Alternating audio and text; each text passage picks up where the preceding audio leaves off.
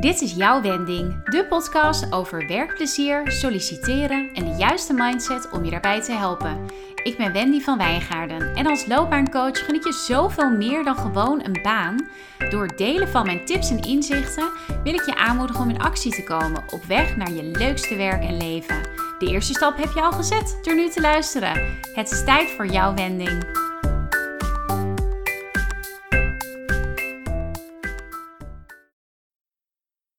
Hallo, leuk dat je luistert naar een nieuwe aflevering van de Jouw Wending podcast. Als dit de eerste keer is dat je luistert, dan wil ik zeggen welkom. Leuk dat je er bent. En als het niet de eerste keer is dat je luistert, wil ik eigenlijk ook zeggen welkom. Leuk dat je luistert, uh, hoe dan ook. Ik heb vandaag een hele praktische aflevering voor je. Ik ga namelijk zes tips met je delen voor het verbeteren van je LinkedIn profiel. Die je nu direct kunt toepassen om je LinkedIn profiel even een uh, goede opfrisbeurt te geven. En je kunt ook zeggen van nou ik pik er twee uit waar ik nu wat mee ga doen en die andere bewaar ik. Of je gaat gewoon meteen met allemaal aan de slag wat jij leuk vindt. Het zijn in ieder geval tips die als je aan het solliciteren bent of je verwacht dat binnen enige tijd te gaan doen, die je heel erg gaan helpen om te zorgen dat jouw LinkedIn-profiel echt past bij wie jij bent en waar je naar op zoek bent qua werk. En misschien er zelfs wel voor gaat zorgen dat jij actief benaderd gaat worden door recruiters in plaats van dat jij hen hoeft te benaderen. Dus dat de banen je worden aangeboden op een presenteerblaadje. Hoe fijn is dat? En ik zei er, ik zei, dus ik zeg van, nou, dit is heel handig als je aan het solliciteren bent of als je gaat solliciteren. Heel eerlijk, ik vind dat je LinkedIn-profiel er altijd uh, goed en up-to-date uit zou moeten zien. Dus ik raad het persoonlijk iedereen aan om elk kwartaal even een half uurtje in je agenda te zetten en check LinkedIn profiel uh, te blokken. Zodat je even kijkt van is het nog helemaal up-to-date? Wil ik nog iets veranderen aan mijn werkervaring of aan mijn infogedeelte? Er wordt het tijd voor een nieuwe profielfoto. Als je dat doet, dan is je LinkedIn profiel gewoon altijd nou ja, helemaal on point. En is de kans dat je gevonden wordt uh, voor leuke banen die ook bij jou passen, is des te groter. Maar wie weet heb je dat een hele tijd niet gedaan. En dan is uh, deze podcast en de tips die ik je hier ga geven, is een hele goede manier om even flink de bezem te halen door je LinkedIn profiel. Uh, en ik geef op het eind ook nog een bonus tip voor als je echt nou ja, graag benaderd wilt worden door recruiters. een extra stap die je dan nog zou kunnen zetten. Ik ga voor nu beginnen met de tips. En tip 1 is misschien een hele voor de hand liggende maar toch eentje waar het best vaak misgaat. Namelijk, zorg voor een actuele en aansprekende profielfoto. En misschien hoor je dit en denk je, ja, hè, hè, natuurlijk heb ik dat. Prima, good for you. Dan zit je daarmee uh, al helemaal goed. Maar luister voor de zekerheid toch nog even, want ik zie best veel profielfoto's op LinkedIn waarvan ik dan maar ervan uitga dat de eigenaar van het profiel dat ook een goede foto vindt waar ik zelf dan toch iets minder tevreden over ben en die ik zeker niet uh, op mijn eigen profiel zou zetten. Dus als ik het heb over een actuele en aansprekende profielfoto, eigenlijk hoort daar ook nog het woord representatief bij. Alleen vind ik dat een beetje een stom woord. Maar ja, het is wel eigenlijk wat je wil in je profielfoto. Dus actueel, nou ja, het, uh, dat hij niet te oud is.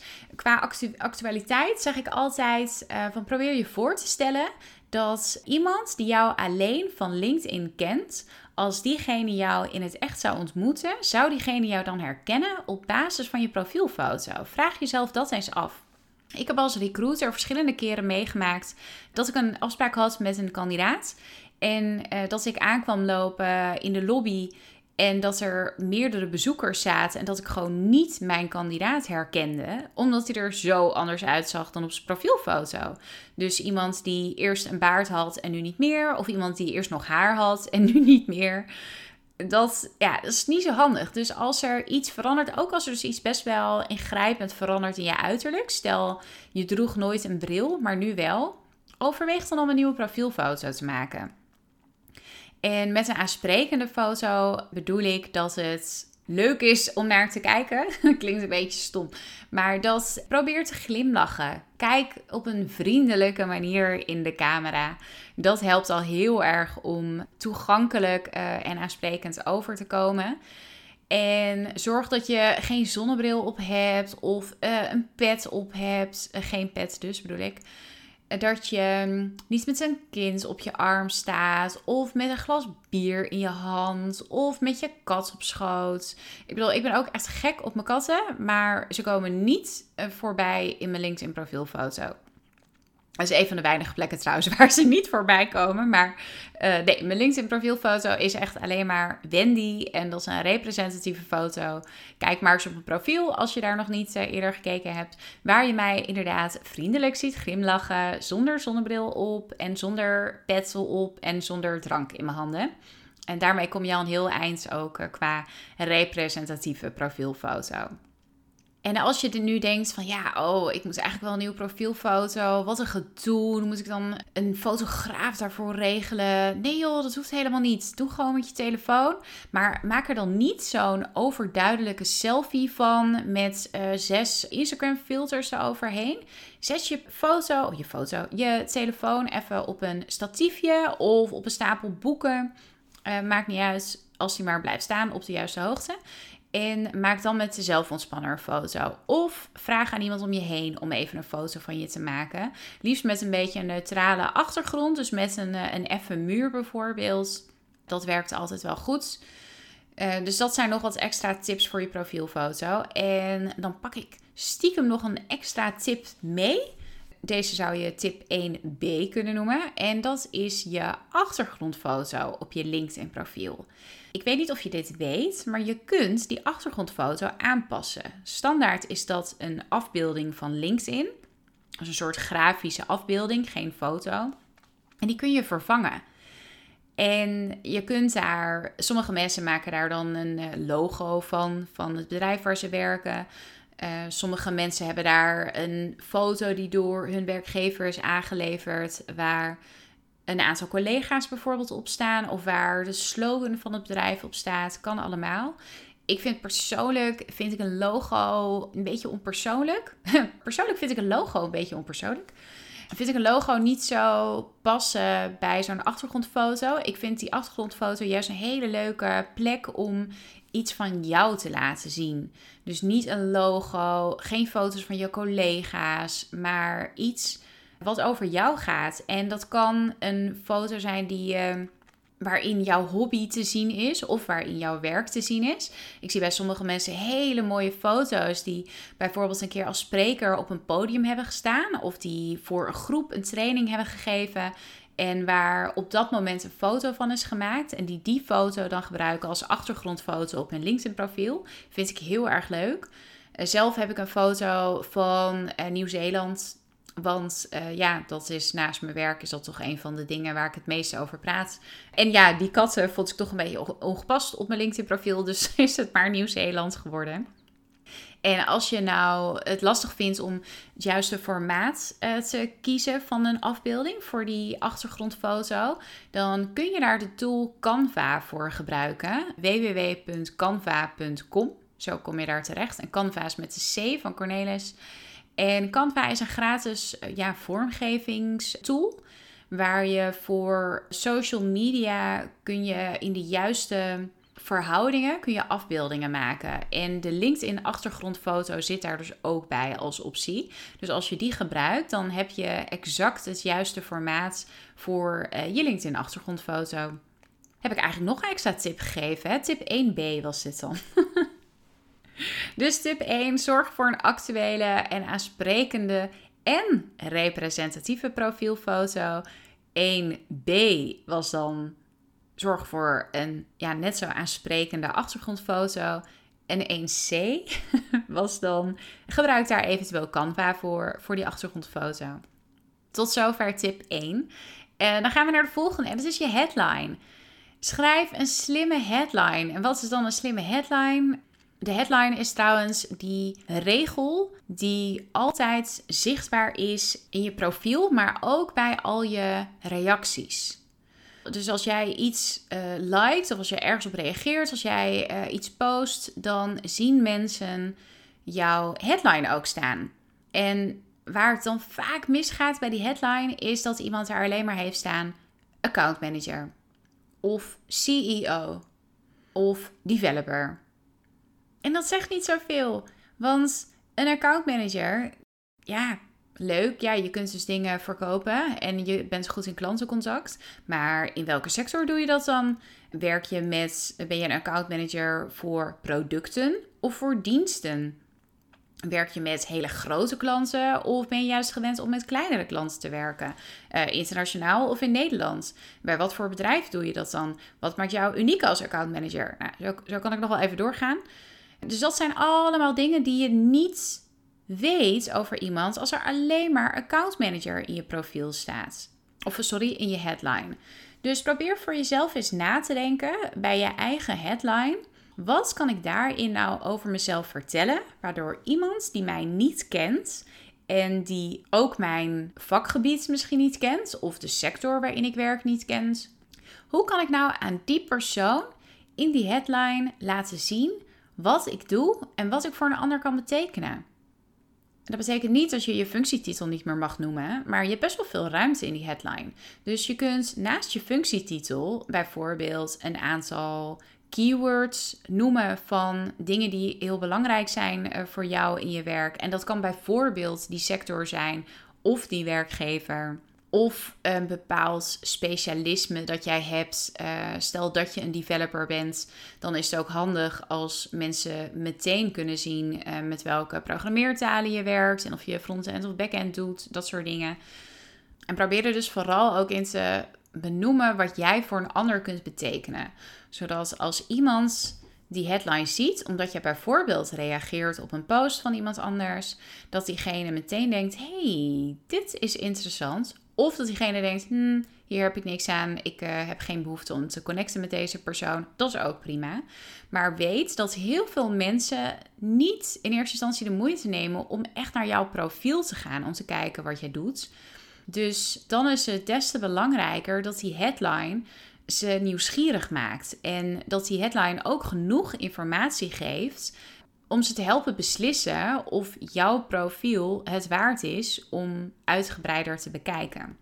En als je nou echt actief werkzoekend bent, of nee, ik zeg het verkeerd, als je openlijk werkzoekend bent, dus uh, niet uh, in het geheim voor je werkgever, om het maar even zo te zeggen, dan kun je ook in je headline uh, zetten dat je beschikbaar bent.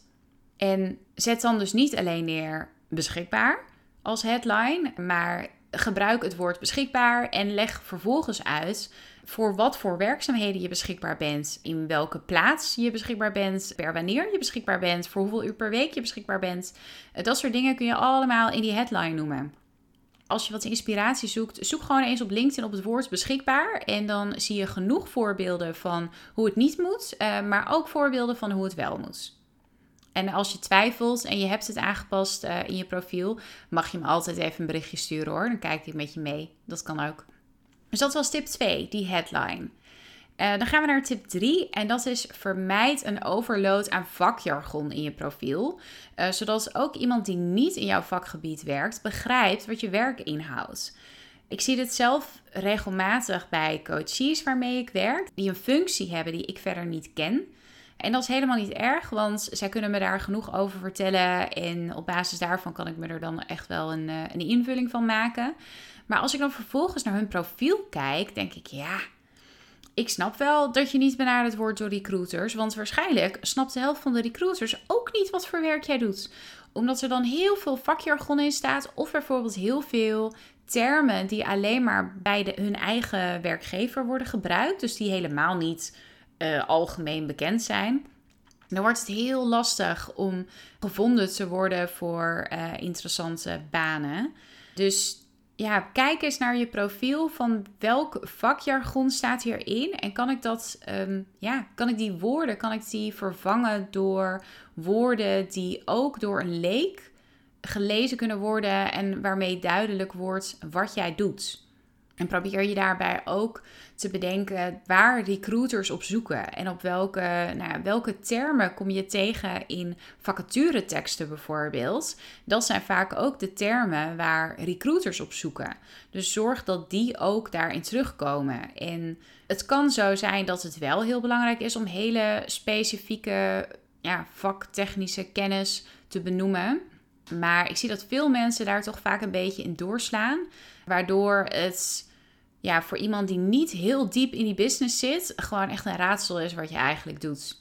Uh, en dan wordt het zeker als je niet per se in die business wilt blijven werken, wordt het eh, best wel lastig om te zorgen dat andere recruiters jou zien en dat jij opvalt. Want ze begrijpen gewoon niet wat je doet.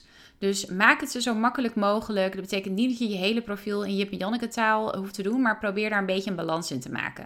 Er kan echt wel wat vakjargon in zitten, eh, maar ja, probeer het ook gewoon in fatsoenlijk Nederlands of Engels eh, te houden, afhankelijk van de taal van je profiel.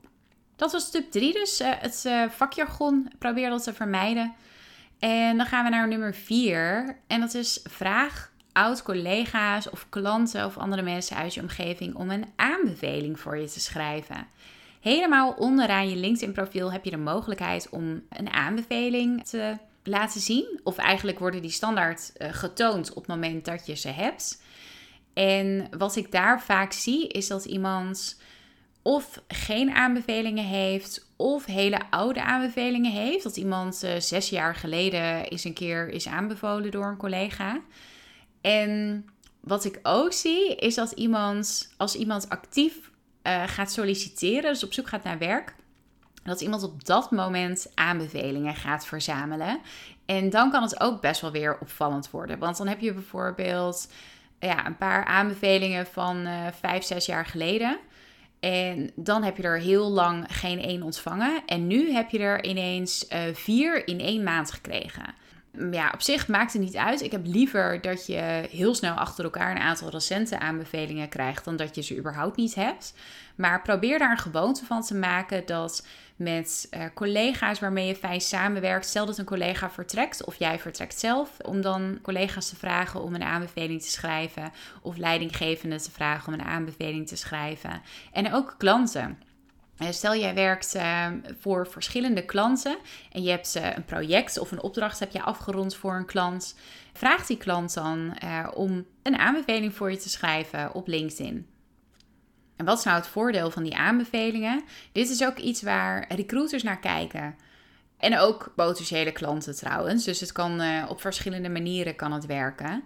Maar het zegt iets over uh, wie jij bent als mens, hoe anderen met jou hebben samengewerkt, wat zij in jou waarderen. Dus dat is hartstikke waardevol. En zeg nou zelf, als jij iets online gaat kopen, of uh, zelfs als je een restaurant boekt, oeh, slecht voorbeeld op dit moment. maar iedereen kijkt altijd naar de reviews, naar de aanbevelingen. Dus waarom zou je dan niet zelf ook die aanbevelingen binnenhalen over jou als persoon?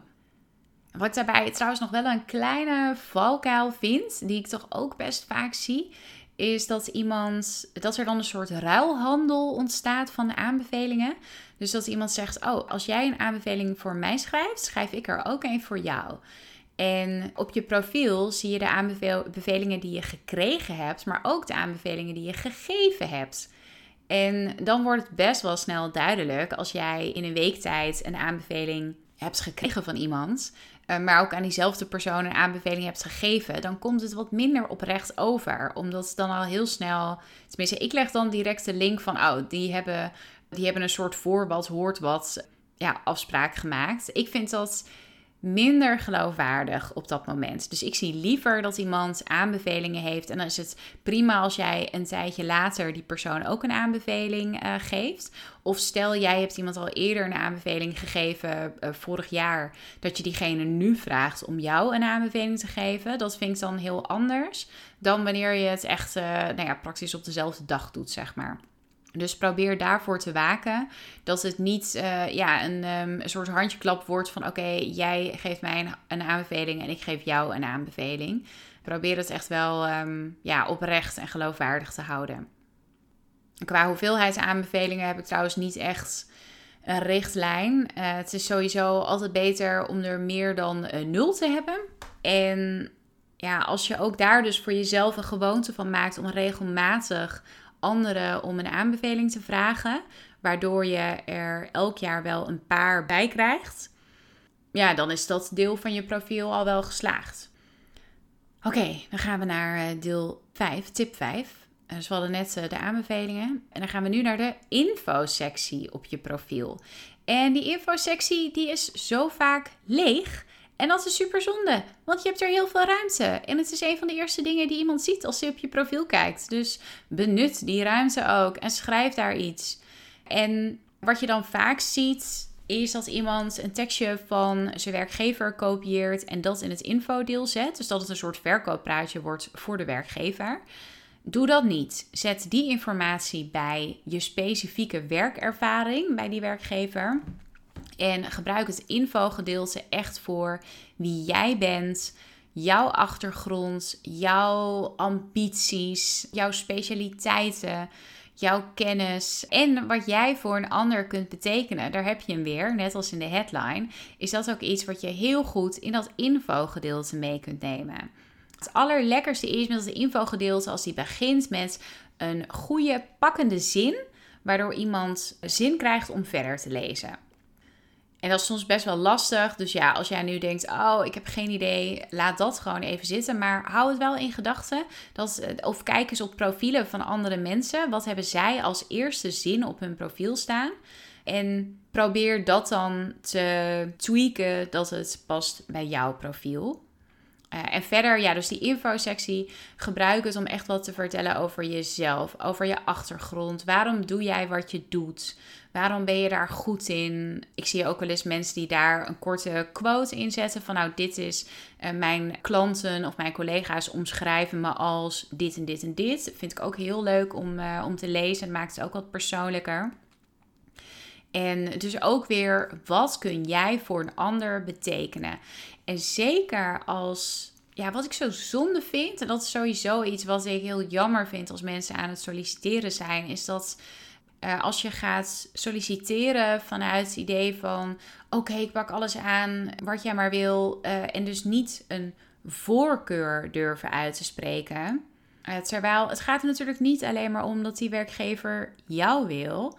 Het gaat er net zo goed om dat jij bij die werkgever wil werken en dat jij die baan wil hebben. Weet je, voor leuk werk is er, heb je dat gewoon nodig. Als jij werkplezier wilt, dan is het belangrijk dat, dat die werkgever niet alleen voor jou kiest, maar dat jij ook voor die werkgever en voor die functie kiest. En dat kun je doen door daar in je infogedeelte wat over te vertellen. En je kunt zelf kiezen hoe specifiek, het, uh, hoe specifiek je het maakt. Als je echt een hele specifieke functie voor ogen hebt die je wilt, zet dat er dan ook gewoon in. Je kunt het ook wat algemener houden. Maar maak er niet een verhaal van, van ja, ik zou wel uh, sales kunnen doen. Ik kan ook heel goed uh, marketing. En ik ben ook wel een people manager. En ja, als je me bij de receptie zet, uh, doe ik dat ook voor je.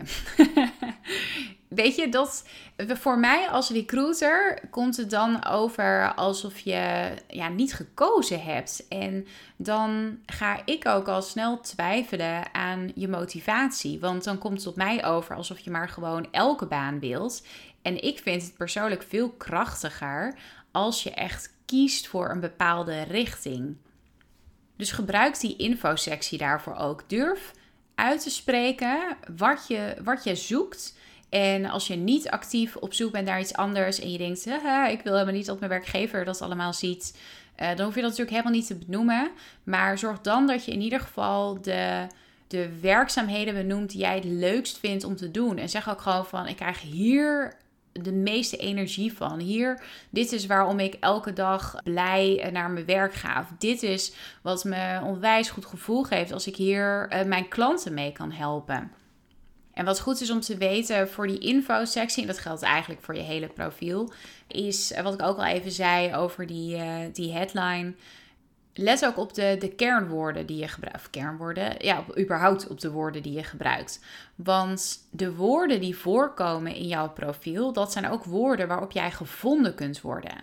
Dus stel jij bent nu marketingmanager en je hebt ook een achtergrond in communicatie, maar je wilt in een volgende functie hoe dan ook niet meer die communicatiekant doen. Je wil alleen nog maar het marketingstuk doen. Zorg dan dat het woord communicatie en de andere woorden die daarmee te maken hebben, dat die zo min mogelijk voorkomen in je profiel en dat er zoveel mogelijk marketingtermen voorkomen in je profiel. Dus let erop dat je in je profiel de woorden gebruikt die passen bij de baan die jij wilt hebben. En zo zorg je dus dat je ook gevonden wordt voor de baan die jij wilt hebben en niet voor de baan die je gehad hebt. Oké, dat was de info-sectie. En dan gaan we naar tip 6. En uh, dat zijn de vaardigheden. Je kunt onderaan in je profiel kun je ook nog vaardigheden aanvinken. En die sluit ook mooi aan op dat info-gedeelte. Want ook bij vaardigheden, dat zijn ook dus woorden waarop jij gevonden kunt worden door recruiters. Sterker nog, als recruiters een LinkedIn recruiter account hebben, kunnen ze zelf specifiek filteren op vaardigheden. Dus gebruik die vaardigheden sectie ook. Ik zie ook dat die best wel vaak leeg is. Of dat die gevuld is met 40 uh, eh, vaardigheden, wat een beetje onoverzichtelijk wordt.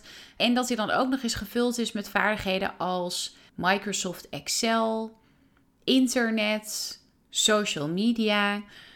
Ja, wees daar heel kritisch in. Welke vaardigheden ga je daar benoemen? En bedenk ook daarbij dus weer Waar wil je op gevonden worden door recruiters? Dat zijn de vaardigheden die je wilt benoemen in je profiel. En die je dus wilt uh, benadrukken ook bij die sectievaardigheden. Uh, en de vaardigheden waar je liever niet meer mee wilt werken in de volgende functie. Ja, kijk daar dus ook heel kritisch naar. Van ja, wil je die dan überhaupt nog wel in je profiel noemen? Ja, en dus ook vaardigheden die zo voor de hand liggend zijn. Dus eh, ja, Microsoft Excel, Microsoft Word, Engels, Nederlands. Ja, vraag jezelf af of dat, dat nodig is voor jouw functie, voor jouw uh, vakgebied. Het kan zijn als je net bent afgestudeerd bijvoorbeeld en je hebt nog helemaal niet zoveel vaardigheden omdat je nog überhaupt geen baan hebt gehad. Dan kan ik me wel voorstellen dat je dat, je dat soort dingen wel wilt benoemen. Maar als jij eenmaal aan het werk bent, gebruik die vaardigheden sectie dan echt om je soft skills en je hard skills te benoemen. En niet om van die ja, van die standaard vaardigheden te benoemen die de hele wereld bezit. Want dat voegt helemaal niks toe. Mensen mogen ervan uitgaan dat jij met Microsoft Word overweg kunt. En ze mogen er ook van uitgaan dat jij iets van social media weet. Bovendien is dat eh, heel vaak helemaal niet relevant voor de baan die je hebt of die je wilt. Dus ook daar, kijk er kritisch naar. Wat wil je wel noemen, wat wil je niet noemen? En qua hoeveelheid vaardigheden zou ik zeggen, hou het op 20, 25 max. Want anders wordt het zo'n lange lijst en dan uh, weet niemand meer uh, waar die nou eigenlijk naar zit te kijken. Uh, je kunt bij die vaardigheden trouwens de drie belangrijkste vaardigheden kun je vastzetten. Zodat die altijd direct zichtbaar zijn als iemand naar die vaardigheden kijkt. Om de rest van de vaardigheden te zien, moeten ze dan even dat deel van je profiel openklikken. Maar die drie belangrijkste vaardigheden zijn dan altijd in beeld. Dus let er even op welke vaardigheden je, vaardigheden je vastzet bovenaan in die vaardigheden sectie. En dan komen we bij de bonus tip. Ik heb eigenlijk een jingle nodig die een mooi um, bonus geluidje geeft of zo. Maar die heb ik niet, dus ik doe het maar even zo. Bonus tip 1. Uh, en dat is ook meteen de laatste bonus tip. Je kunt een vinkje aanzetten op je profiel dat je open to opportunities bent. Dus dat je echt actief benaderd wilt worden door recruiters dat kun je gebruiken als je er dus voor open staat om benaderd te worden door recruiters. En daarbij heb je twee mogelijkheden. Je kunt hem namelijk zo instellen dat alleen recruiters die zo'n uh, LinkedIn recruiter account hebben, dat ze kunnen zien. dat betekent dat uh, je werkgever het uh, niet kan zien en alle andere mensen die jouw profiel bekijken ook niet. Je kunt hem ook zo instellen, dat zie je nu steeds meer. Dat zijn de mensen die een, uh, een groene cirkel om hun profielfoto heen hebben. Dat is dat mensen dus in één oogopslag kunnen zien dat jij beschikbaar bent voor werk. Dus op het moment dat je nu, uh, ja, misschien heb je op dit moment geen werk, is jouw contract onlangs afgelopen of is er door omstandigheden, uh, heb je nu geen werk. Of misschien heb je nog wel werk, maar heb je wel met je werkgever afgesproken dat je actief op zoek gaat naar wat anders. Dan kun je er dus ook voor kiezen om die ja, die beschikbaar voor werk optie, die open to opportunities, om die zo in te stellen dat iedereen dat kan zien. En dat iedereen dat dus ook ziet op het moment dat jij reageert op een post van iemand, of als je jouw profiel bekijken, of als je zelf een post plaatst, dat ze om jouw profielfoto heen dat groene cirkeltje zien, waardoor ze weten dat je op dit moment open staat voor iets nieuws. Maar je kunt hem dus ook zo instellen dat dat niet voor iedereen zichtbaar is en dat alleen recruiters dat kunnen zien. Dus daar kun je nog uh, in kiezen. Um, ja, dat waren ze. Ik zal ze nog even kort uh, samenvatten voor je. Dus uh, tip 1 was uh, zorg voor een actuele, aansprekende en representatieve profielfoto. En pak dan ook meteen even die achtergrondfoto mee. Tip 2 is schrijf een slimme headline. Dus noem in je headline niet alleen je functie, maar ook wat jij voor een ander kunt betekenen. En eventueel ook voor wat voor banen je beschikbaar bent.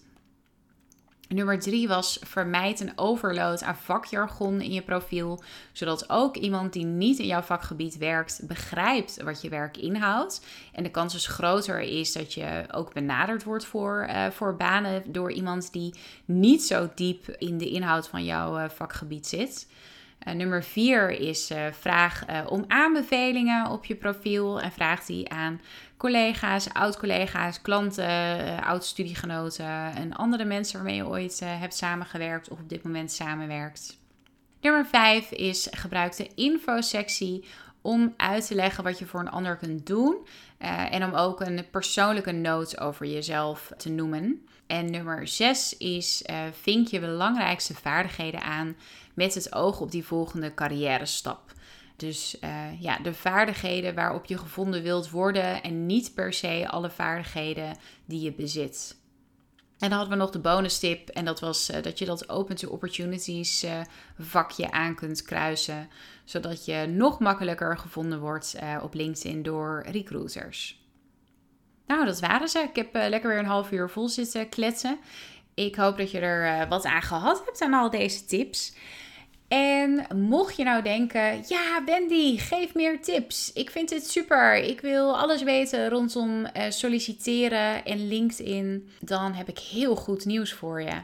Want in april ga ik een online sollicitatiecursus geven.